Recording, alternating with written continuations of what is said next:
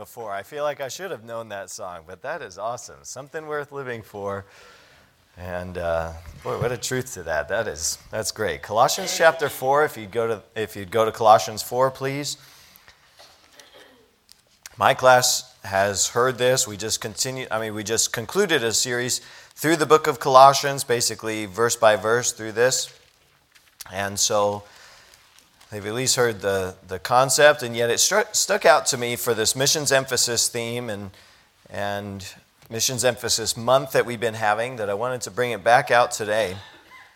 And obviously, in a different way than it was in a class. And so, Colossians chapter 4, and you can remain seated. We'll just read the first few verses of this and then get into it.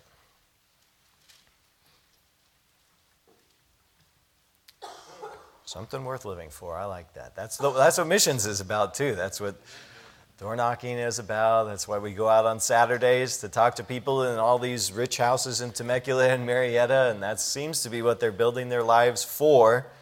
It's just wealth and fame.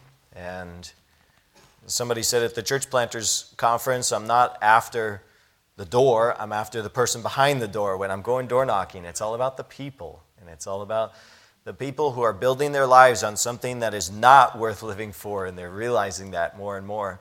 And you know people like that as well as I do. That uh, we just had another neighbor that's breaking up, and they're you know that's that's three divorces on on our street alone. Young families who just seem like they have nothing worth living for, kind of, and everyone's kind of living for themselves, and it's panning out in their marriages and their homes and their families. And you think, man, that's that's you need something to live for that's bigger than just this, and you've got to you've got to drive for it. That's the point. That's that's missions. That's soul winning. That's the Christian life for us. That's awesome. That was a good song. Colossians chapter four, and we'll read the first few verses. Masters, give unto your servants that which is just and equal, knowing that ye also have a master in heaven. But here's the part I'm going to focus on tonight. Continue in prayer and watch in the same with thanksgiving. Withal, praying also for us, that God would open unto us a door of utterance, to speak the mystery of Christ, for which I am also in bonds, that I may make it manifest as I ought to speak. Walk in wisdom toward them that are without, redeeming the time. Let your speech be always with grace, seasoned with salt, that ye may know how ye ought to answer every man. Let's pray. Father, thank you again for. Uh, something to live for. Thank you, God, for life purpose to glorify you, and thank you for the, um, the goal that we have to aim toward to follow your Son, Jesus Christ. And it's because of him that we can bow before you this evening. It's because of him we can meet together and hear from your word. It's because of him that we have excitement in the life that we live and I, I pray that even a song like that is not wasted on a group of Christians here today, that it is not just some words that a nice man just sang, but it truly is something we have true joy in, and that your commandments are not grievous, and that, and that following the word, as we heard from John 15 last week, is just that, that you give us your joy, and that our joy may be full by following you. There's, there's so much there's so much in there that we get to experience and enjoy as Christians. We're thankful for that. And we want that to spread beyond our own homes to our neighbors' homes and to our proverbial neighbors here in Temecula and Murrieta and Fallbrook and Anza and everywhere in between here in this Southern California region and beyond across America and, and outside of America into the world to places like Sri Lanka. We want everybody to experience this this life of joy that you promised to us, this, this life of living something that's worth living and something uh, that we can serve you. Thank you, dear God, for that. I pray that as we go into this time together in your word this evening, that, um, that Christians in here will be eager to hear from you so that they can live with greater purpose, that they can pray for missionaries with a greater intensity and a greater purpose behind their prayers, and that we can we can link arms together and stay going forward in the right direction, doing the right things. And we thank you for this chance to be in church again tonight. We pray in Christ's name. Amen. Probably three or four, maybe five years ago, my wife put together and people contributed to uh, get our missionary list together. And so we printed out some little four by six cards and put a ring through that. And for Missions Emphasis Month, I think on a Missions Commitment Sunday, maybe, we handed out these. Uh, just these single ringed uh, missionary information cards. On the front, it had the picture of the missionary, and the missionary family name and the field that they were going to. And so, what my family has done, and I know several other families that do this as well, is they just kind of rotate through a different missionary to pray through based on those. And, and at least as many missionaries as we have come through our church, we try to add to that ring and punch a hole in the missionary prayer cards that we received from them and add that to it. But it just got so jam packed that we're kind of, you know, stuck in a rut now. So we looked at it again this year and thought, let's redo those missionary prayer cards uh, once again. And around breakfast time, ours are falling apart and some of the missionaries are falling out. And I feel bad. I, I haven't prayed for a missionary for maybe a couple years because they've been stuck behind our refrigerator or something. we bring them out, dust them off, and bring them back into our prayer rotation once again. But I love it. Our kids know basically now by name who's going to what field and, and um, and, so the prayer time gets to become Mr. and Mrs., and they call them by last name. And, and the question always is do they have kids? Yeah, I think they have kids. What are their names? I'm not sure. I wish we could check out their, uh, some of the actual cards that we have. Uh, uh, show the, the kids' pictures on there, and they're the, they're the you know, the, the never ending babies. You know, they always pray for the babies in the family and the chubby baby and the, uh, the family with a lot of kids. And it's probably not going to be a chubby baby next time we see these missionaries. That baby is your age now because pictures don't change, but the kids do. And the kids don't really realize that. So they're always praying for the pudgy babies and they're always praying for the little kids. And if they don't have kids, they say, Do they have grandkids? And they're always interested in the families of the missionaries. And I like that. When we're going through missionaries in China, for example, we're praying for things like the coronavirus and for God to use the missionaries in China to see people saved. And, and when there was, there was tension that Pastor was talking about this morning with persecution, we asked that God would keep them safe at church. And we've had missionaries report that their churches have been raided or that people on the uh, former church members who've gotten angry at the pastor have turned on the pastors and kind of turned them into the authorities. And if we're praying for missionaries in India, then we have different specific prayer requests. Or if any political things show up, as in um, the bombings in Sri Lanka last year, then it was a time of prayer, a special prayer for our missionaries in Sri Lanka when they came through our rotations. And yet sometimes it can, it can grow a little bit flat, a little bit perhaps monotonous, that that we're trying to train our kids to not just say the same things every day. Pray for Mr. and Mrs., you know, whatever their last names are. Mr. and Mrs. Tyler, do they have kids? Yes. Okay, we'll pray for the kids. And the people in Romania, and we, you know, and they just kind of go through a script. We're not teaching our kids to speak a script in front of God as, and call that prayer. We want to teach them to pray for the missionaries. And we want to ask, we want them to think that they are truly talking to God about a family that's overseas and Brother Kyle and I were talking about missions, uh, a missions intern that went overseas. He went to uh, I think it was Russia for an internship, just a summer internship. And, and the loneliness of our missionaries that go to these fields and, and they're the only ones trying to start a church and they're trying to learn the language and they're trying to learn the culture and they're preaching, if they're going through a tra- translator, then nobody wants to hear, nobody wants them to be there, nobody likes them. They're preaching through a translator, which means their sermons are half length, which means they feel like they're just giving a little 15 minute Devo for a, a 30 30 minute time slot type of thing. And it's like, boy, it's frustrating and it's, it's really difficult to be able to do that. And as an American, there's expectations from the, uh, from the locals that they think things about us, and we're trying to break down all those barriers. And, and that we want to think about missionaries not just as a name on a card, but that we truly want to think of them as the people that are in these countries, many times alone, grinding it out. Brother Matheny was in Romania about the same uh, he went about the same age as me and my wife. And thinking about hearing the stories of him talking about Romania in the early days of communism and just as communism fell in Romania, and as he went there in the 80s, I believe it was, and, and dragging his three little kids along, and his wife is standing in bread lines, and he's standing in five hour bread lines just to get some food for the family. And, and just the, the things that they were going through, as many times the only food that they had was bread for weeks at a time. And it was a luxury to get butter. And to think about, man, could I drag my families there? And what are our missionaries going through?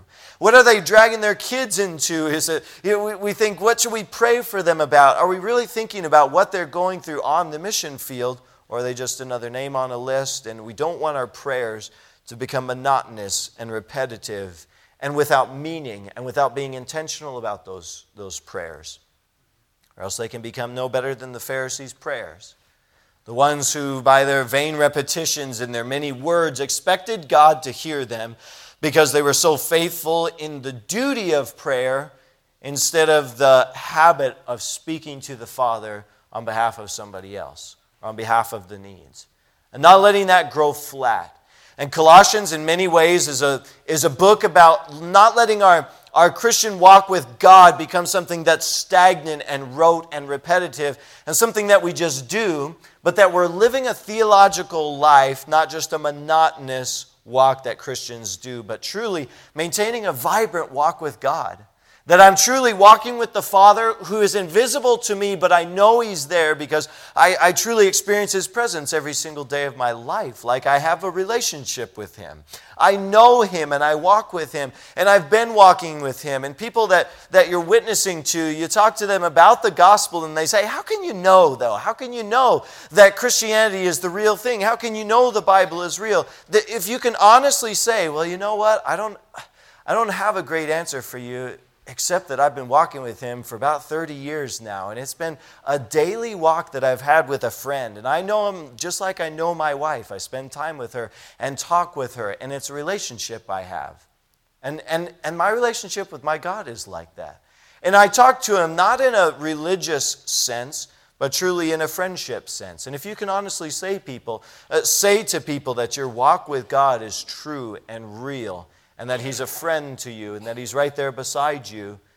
And you can, you can say that with a straight face and not bat an eye as if you're lying or trying to speak Christian talk to them, but it's truly a way of life with you. And I think that's what witnessing is.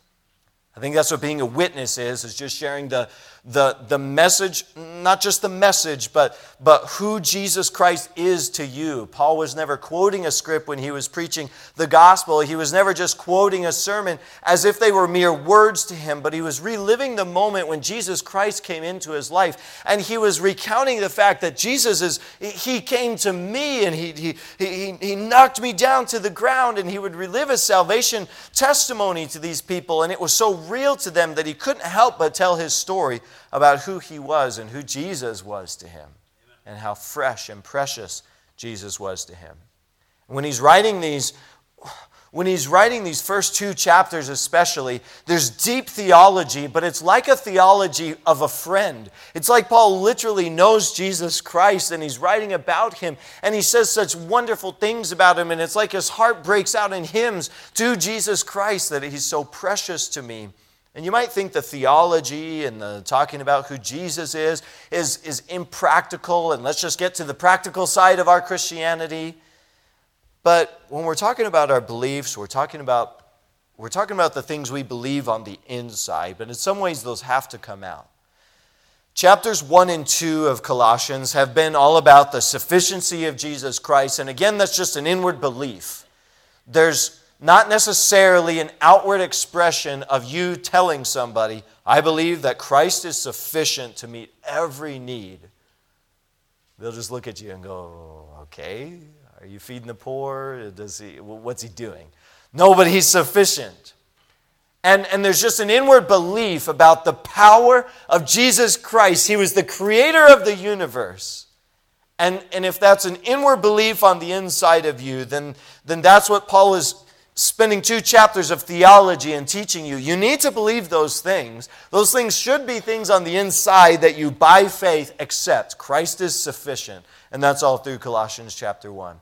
Christ is preeminent. He's to have the forefront of every life. And, and this, this trust that we can have in our Savior, our friend, this Jesus Christ, there's theology about, well, He's the creator of the world and He's the sustainer of the world, and He's the one that holds the world together. And Jesus Christ is all of these things. Again, though, theology and studying uh, facts or, I don't know, uh, theological truths about Jesus Christ are all internal beliefs that for two, two and a half chapters, Paul is drilling at and drilling at. You are this before God, and God is this. And verse after verse is just explaining who you are and who God is. And he's saying there's liars out there who are going to try to rip your lives out by the roots. And you, Colossians, need to be rooted and grounded in the faith. You need to be established in the truth that I have taught you. You need to believe these theological truths, and it starts with these inward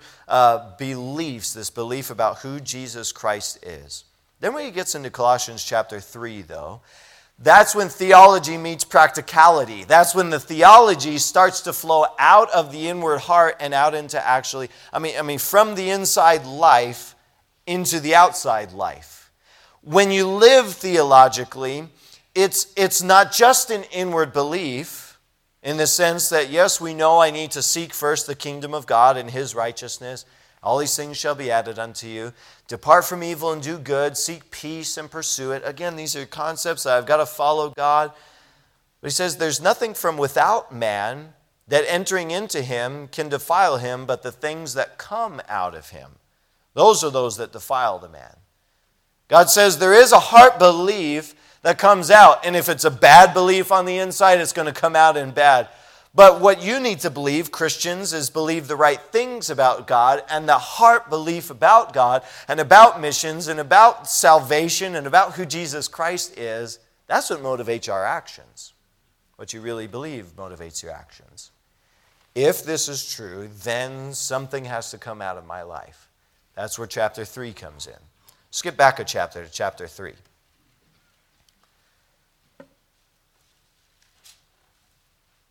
If, verse 1, chapter 3, verse 1, if you then be risen with Christ, I mean, that's a, this is a theological concept he's been explaining. You are in Christ.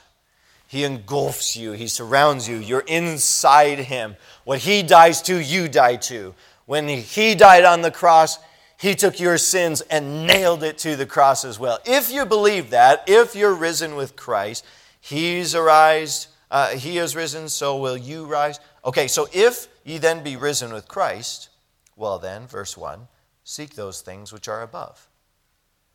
That's where it's starting to come out, where Christ sitteth on the right hand of God.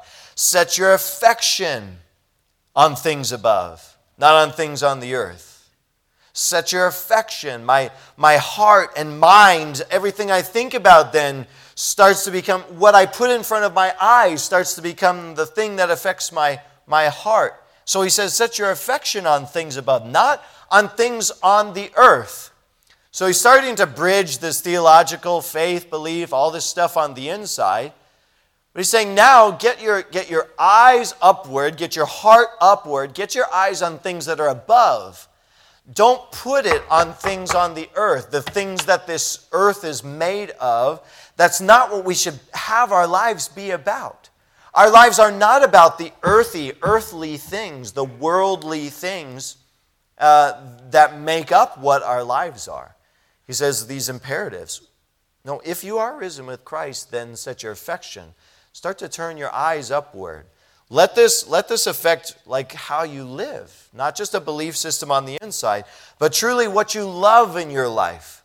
What you give your time to in your life, set your affection on things above, not on things on the earth, for you're dead, verse 3. Your life is hid with Christ in God. The world has its allures, but you're dead to that. You're in Christ. And, and you're hid with Christ in God. You are in God. This is theological statement, verse 4. When Christ, who is our life, shall appear. Then you also shall appear with him in glory. Jesus Christ is life. When Christ, who is our life, this is, your life is not surfing or Netflix or family, even. Your life is Christ. The things that make up your life should then be Christ. And, and when Christ, who is life, shall appear, then you shall appear with him in glory. It's, it's like Paul is trying to just describe what glory will be. In being in Jesus Christ is like this foretaste of glory divine, like the song says, Blessed assurance, Jesus is mine. Oh, what a foretaste, a little taste that comes before of glory divine. It, it's like it's like you, you drive by the freeway and you get a little scent of In-N-Out.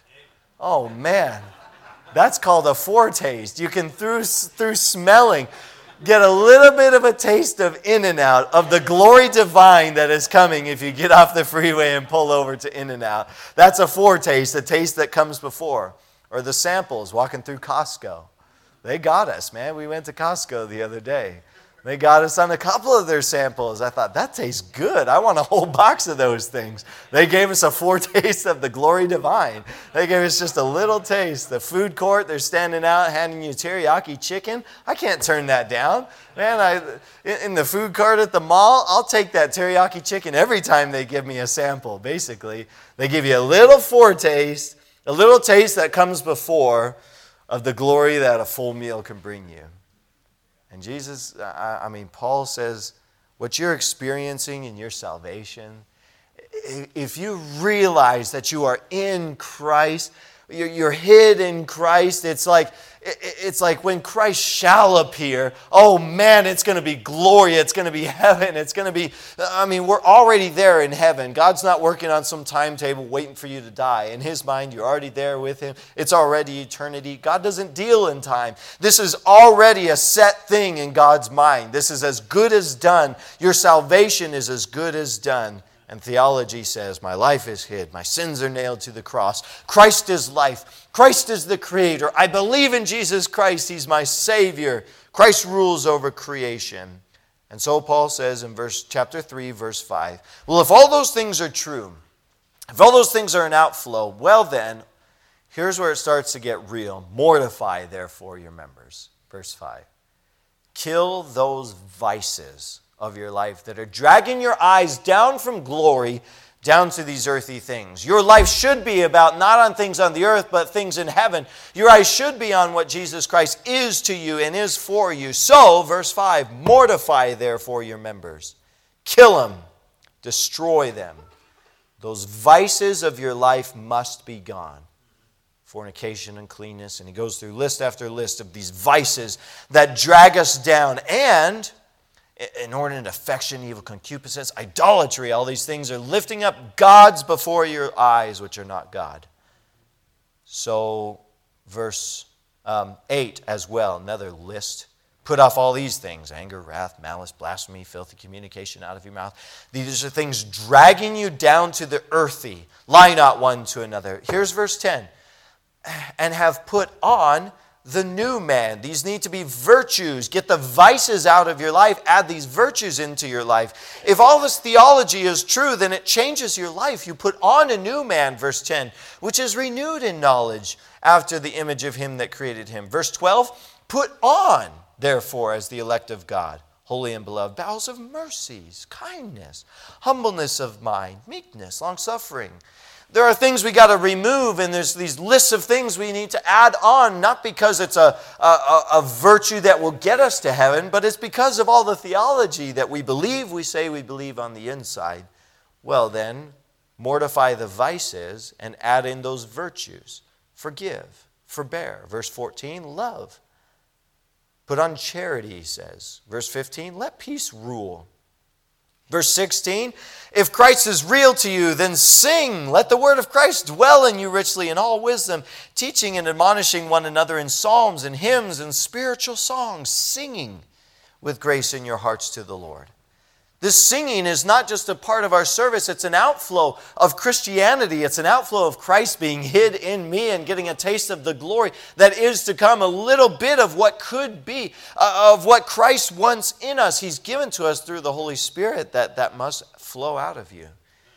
And Christianity is not just an inward belief, but it affects wives, verse 18. It affects husbands, verse 19. I mean, it, it, it affects the way we our, our, our spouses, the way our relationships work. It affects our children.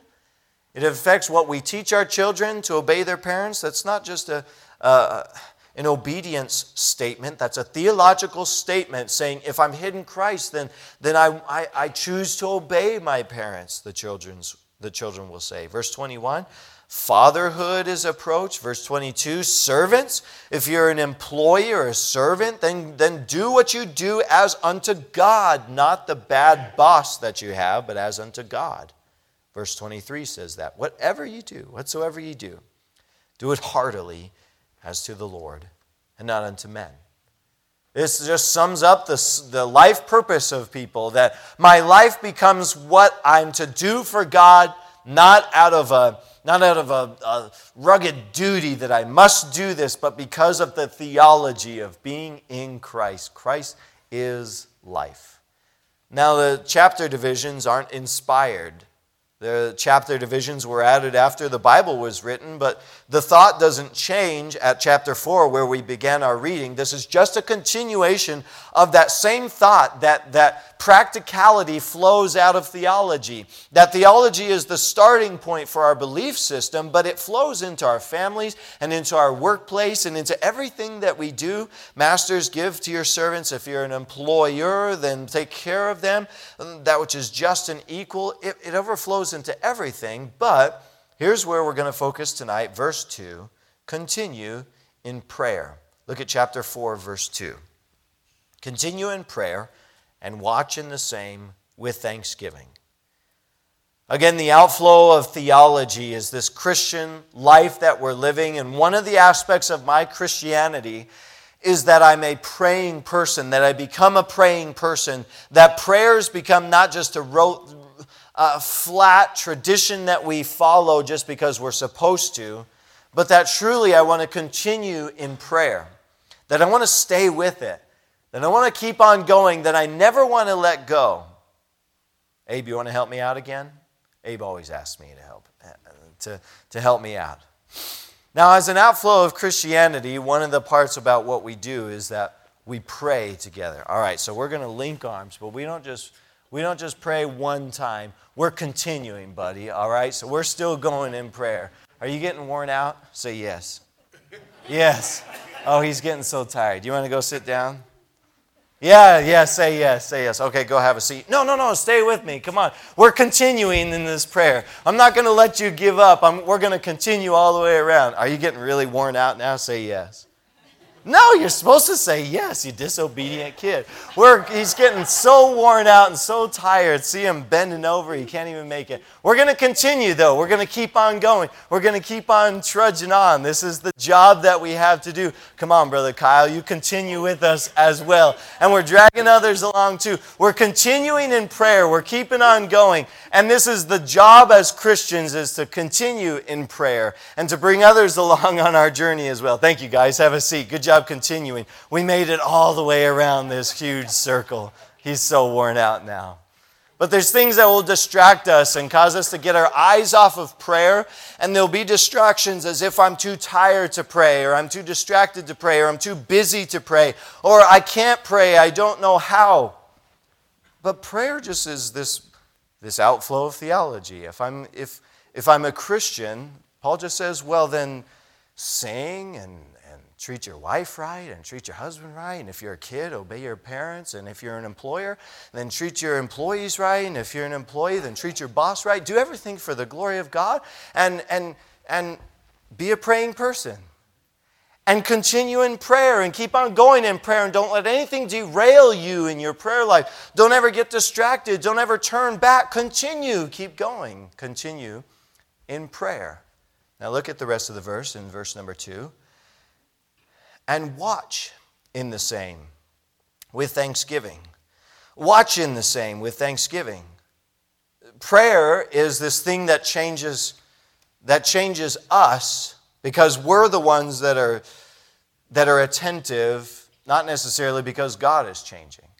Prayer is a thing that when Brother Landy was here a couple of weeks ago on a Wednesday night, it was an awesome sermon. You need to come to Wednesday nights. They're awesome. What he did in just 10 minutes was, was, was explain the need for prayer for missionaries, and that we got to hear that. It was, it was wonderful. And he, he said that a missionary explained it, or a, past, uh, maybe a Puritan author type of uh, mind said that prayer is like casting yourself out into a little boat away from land a little ways, and you take a rope with a hook on it, and you cast the rope to the land, and it hooks onto the land, and you're pulling on the rope. It's not like you're pulling the land to you.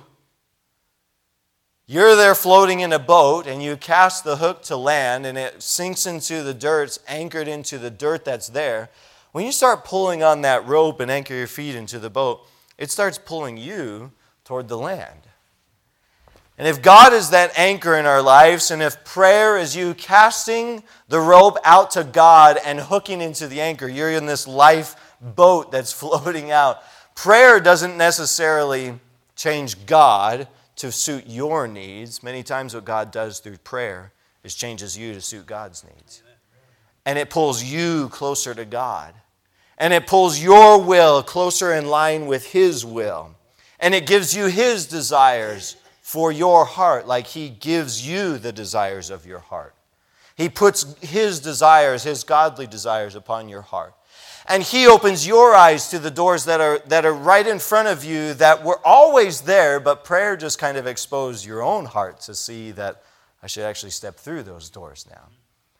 And it's not that opportunity was not there, but it's that when I pray and I drag myself closer to God, it's like I'm realizing that this life is not made up of earthly things, but spiritual things, of heavenly things, not on things on the earth.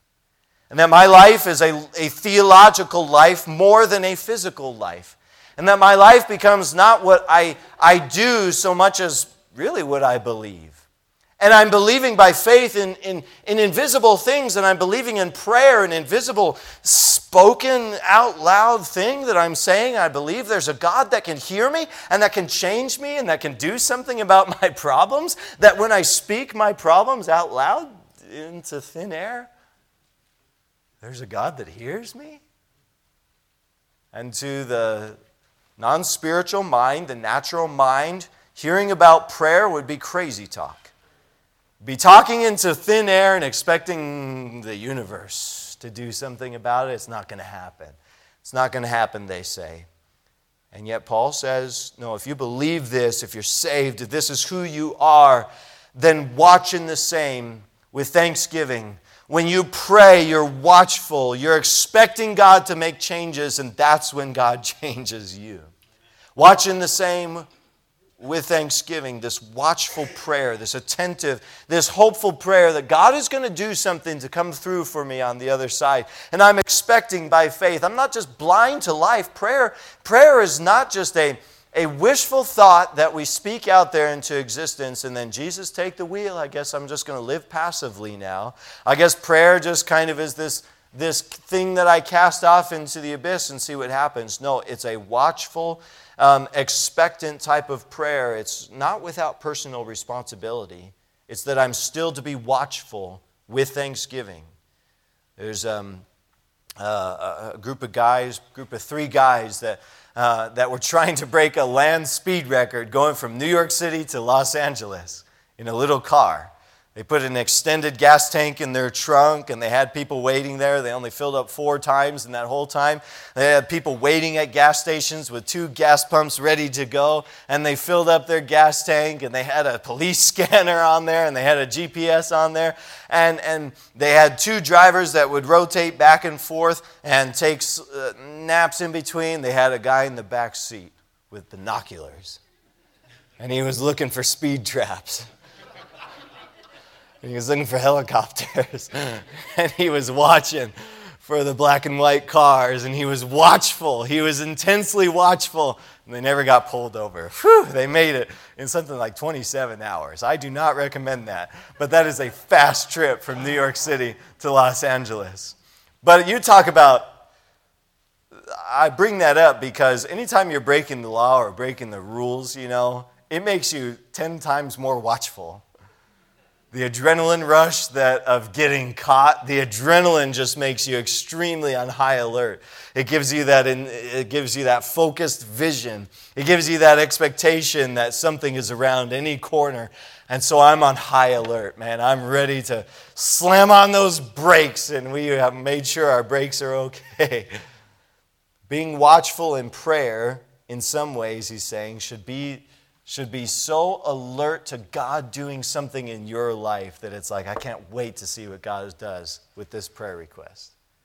And an outflow of my Christian life is that, is that I'm on the edge. I'm looking forward to, to, to God doing something. And already, what God does with that is He changes your perspective about your, your prayer requests. And Paul says, when you pray like that and when you're watchful like that, then, then you do it with thanksgiving. And it's interesting that he adds that phrase in there that with thanksgiving shows up when I pray. Because as I'm praying, maybe something that I'm so disturbed about, that I'm so that I'm so beat up about, and it's, it, it may be something that it's a care that I'm trying to cast on God, or maybe it's something that that seems like a hopeless situation, humanly speaking. But you know what God does when we pray and we're watchful in the same it's like when you cast that rope out to God and you start dragging yourself through prayer toward God, then God says, I'll change your perspective and I can, I can show you that even in this, what seems like a hopeless situation, there's something to be thankful about. And you're watching in the same with thanksgiving. You're watchful, waiting for God to do something, and already thanking Him for doing it. When we walk with the Lord in the light of His Word, what a glory He sheds on the way. Then in fellowship sweet, we'll sit at his feet or we'll walk by his side in the way. What he says, we'll do. Where he sends, we'll go. Never fear, only trust and obey. I'm, I'm believing that God can change me. I'm trusting him, and I'm going to be watchful in prayer. I'm going to be watchful in expectant prayer, watching for dangers, watching for anything that will slack away from that, uh, from that watchfulness, watching for anything that can, that can distract me, watching with alertness, expecting God to answer. Not with our perspective, but with His. In verse number three, what do I pray?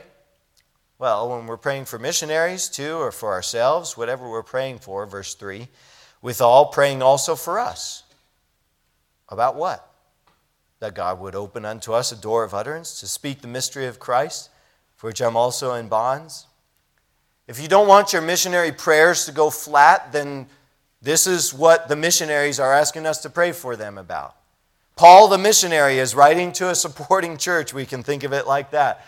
As a missionary writes to us as a supporting church. And what Paul's prayer request is all right, pray for us that God would just open doors for us wherever we go. That, that God would open, and that's why we use the term, God, would you open up a door for that? Those are terminologies, not just human speak, but that's Bible speak right there. From this verse right here, that God would open unto us a door of utterance to speak the mystery of Christ. Moving us to God. God, would you give us the chance? Would you open up these opportunities for us to be able to preach the word to somebody, for us to be able to uh, uh, tell people the gospel, how the gospel has changed me? God, would you use, would you use me to be a, a, a light to somebody else? That's what we should pray for our missionaries about. And, and we pray for ourselves for that, and we pray for the missionaries to be able to do that.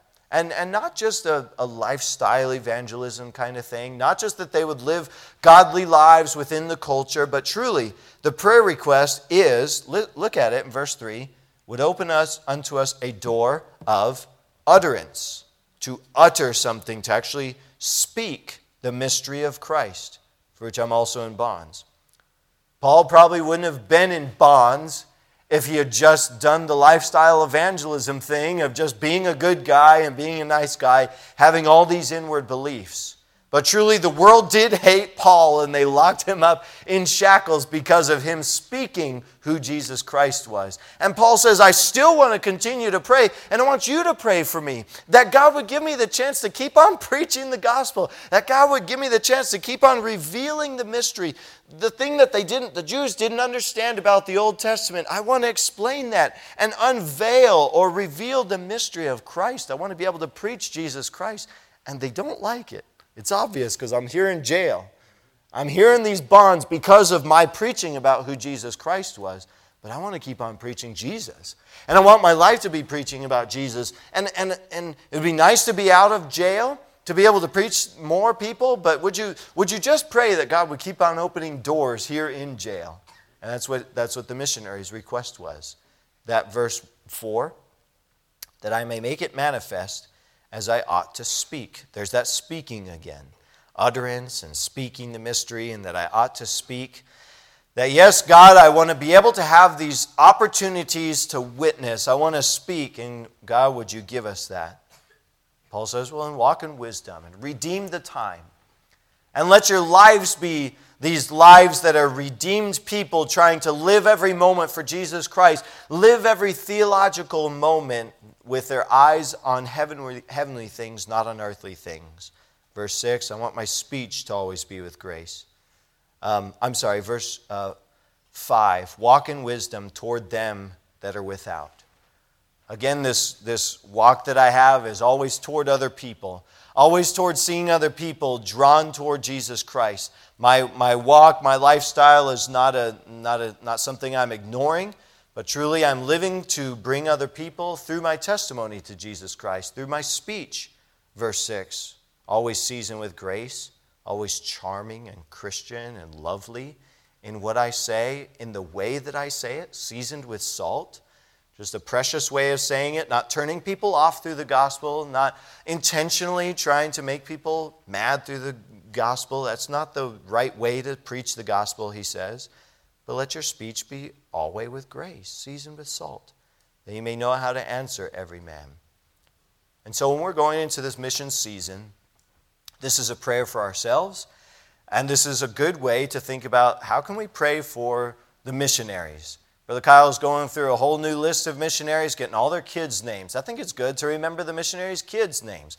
Our bulletin has the McGeorge's um, children's names listed out in there. I think it'd be good to pray for them by name. And when they come to our church, to greet them by name and actually ask them um, um, which one they are and try to remember their names and talk to them about, about how big of a fish they caught. That's part of the way they're supporting their family there in Nauru. They go fishing, catch big old fish every single day. All the boys are being raised as fishermen, and so you can, you can connect with them and talk to them and say that you're praying for them and read their missionary updates and pray for the kids and pray for their health and for their safety and pray for their life in general. And he's putting, Brother Kyle's putting together the children's names, trying to get birthday information maybe on there, their field information, updated pictures. So it's not just, you know, praying for the chubby baby every year and year and year, but trying to get updated pictures and watching them grow up with your kids or with your grandkids or with the kids of this church.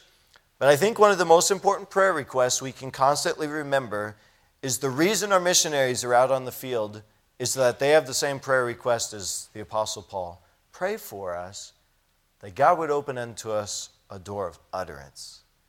I just want to reveal the gospel. I just want to reveal Christ to these people. I, I just, that I may make it manifest as I ought to speak. I want to reveal Jesus Christ. I want to reveal God to them and speak the gospel. So, prayer for missions, pray in many ways, or maybe the most simplified way, pray that they can preach the gospel. When we receive those, I think on Missions Commitment Sunday, uh, I think it'd be a wonderful thing. We're even going to put a bigger ring on it so you can add more uh, missionary cards as it goes throughout the year. I think it'll give it some bigger expansion possibilities for that. But don't forget our missionaries in prayer. And then as you pray for the missionaries, watch God change you and watch God open doors up in your life as God draws you closer to Him through prayer as well. Would you all please stand? We're going to sing an invitation song tonight. Going to have an invitation, and prayer again is just a time where God is watching for us and He's asking something of us. We're going to sing um, 826 tonight. I've decided to follow Jesus.